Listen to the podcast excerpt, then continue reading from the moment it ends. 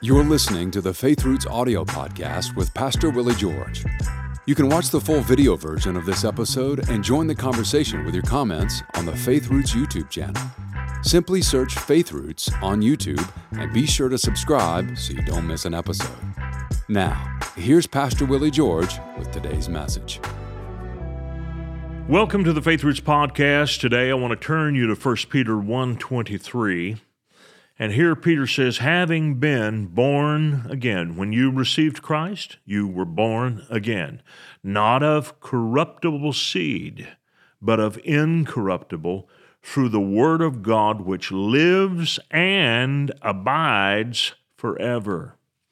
Now, this is what I'm doing in this series we talk about knowing Christ and growing in Christ and, and wanting to sense and have Christ in our daily lives.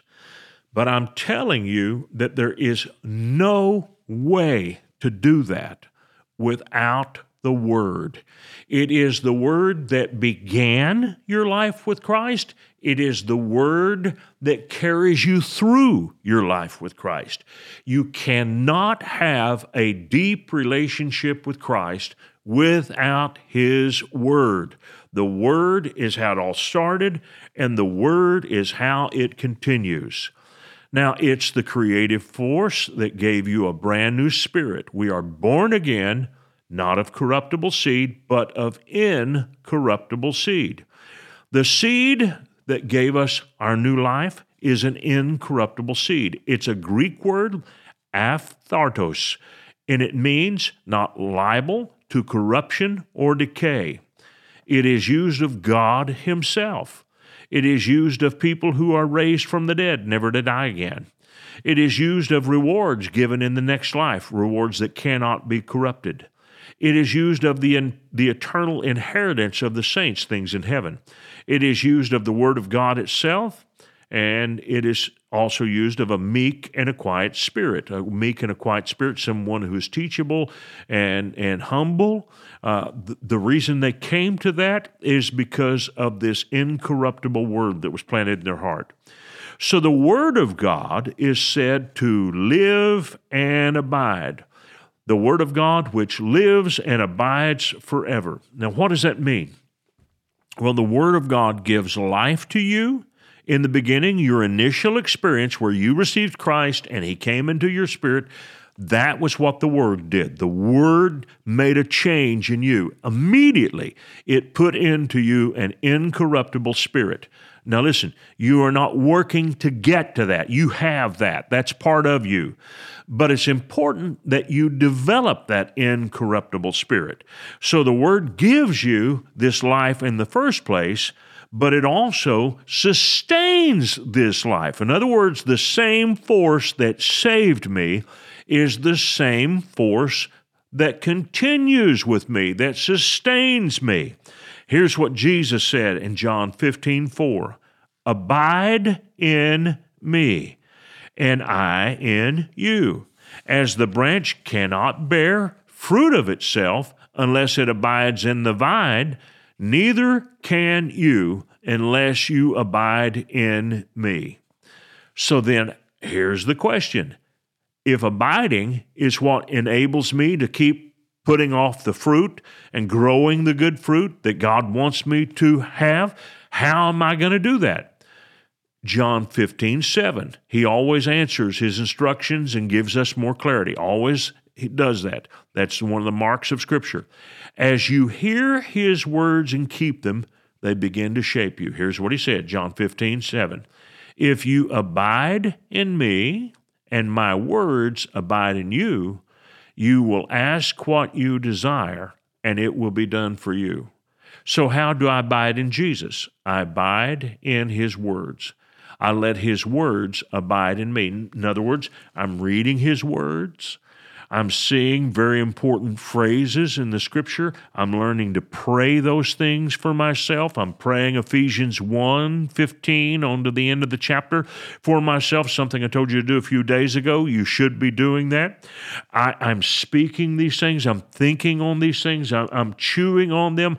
I'm not trying to memorize whole chapters. I'm remembering these pieces, and they, they are burning inside me. I'm getting ideas here, and He's showing me things about about himself as I remember these pieces of his word.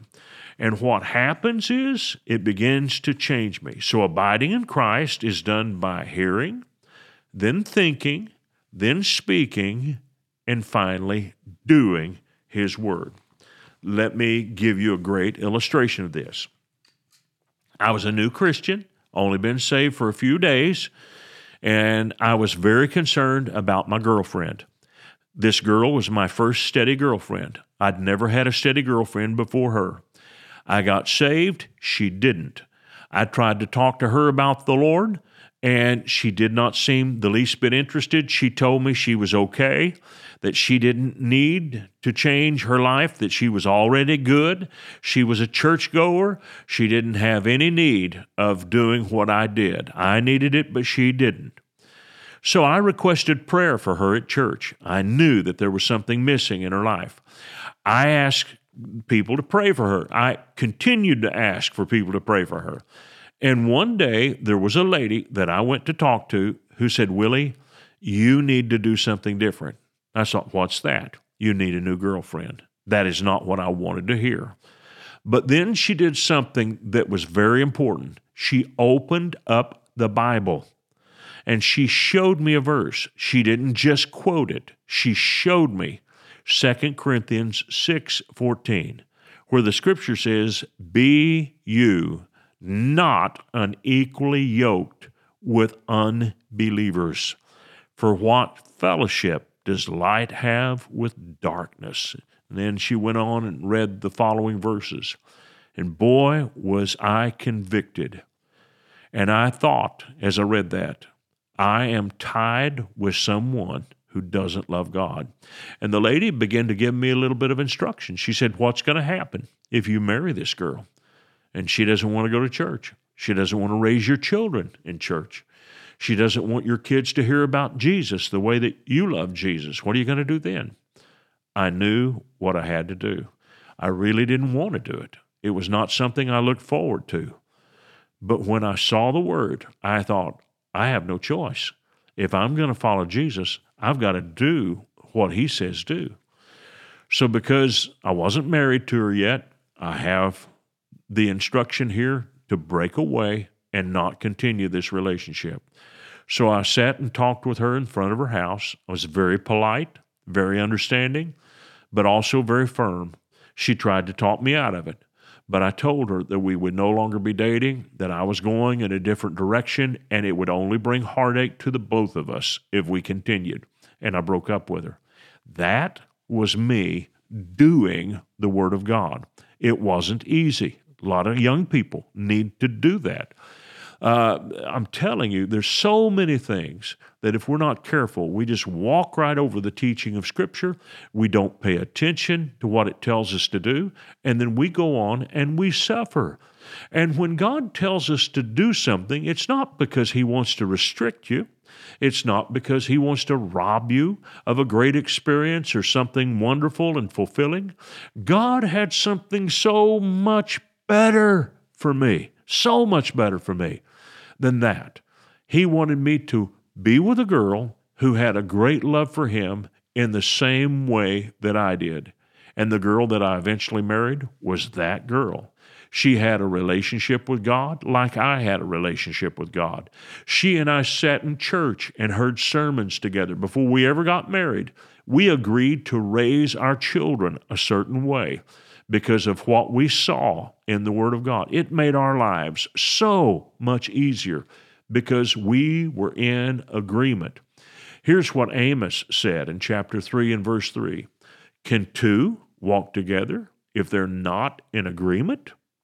So you see, I was following a very important teaching of the Word of God. And so the Word that saved me also sustained me. In other words, it brought me to another thing in my life.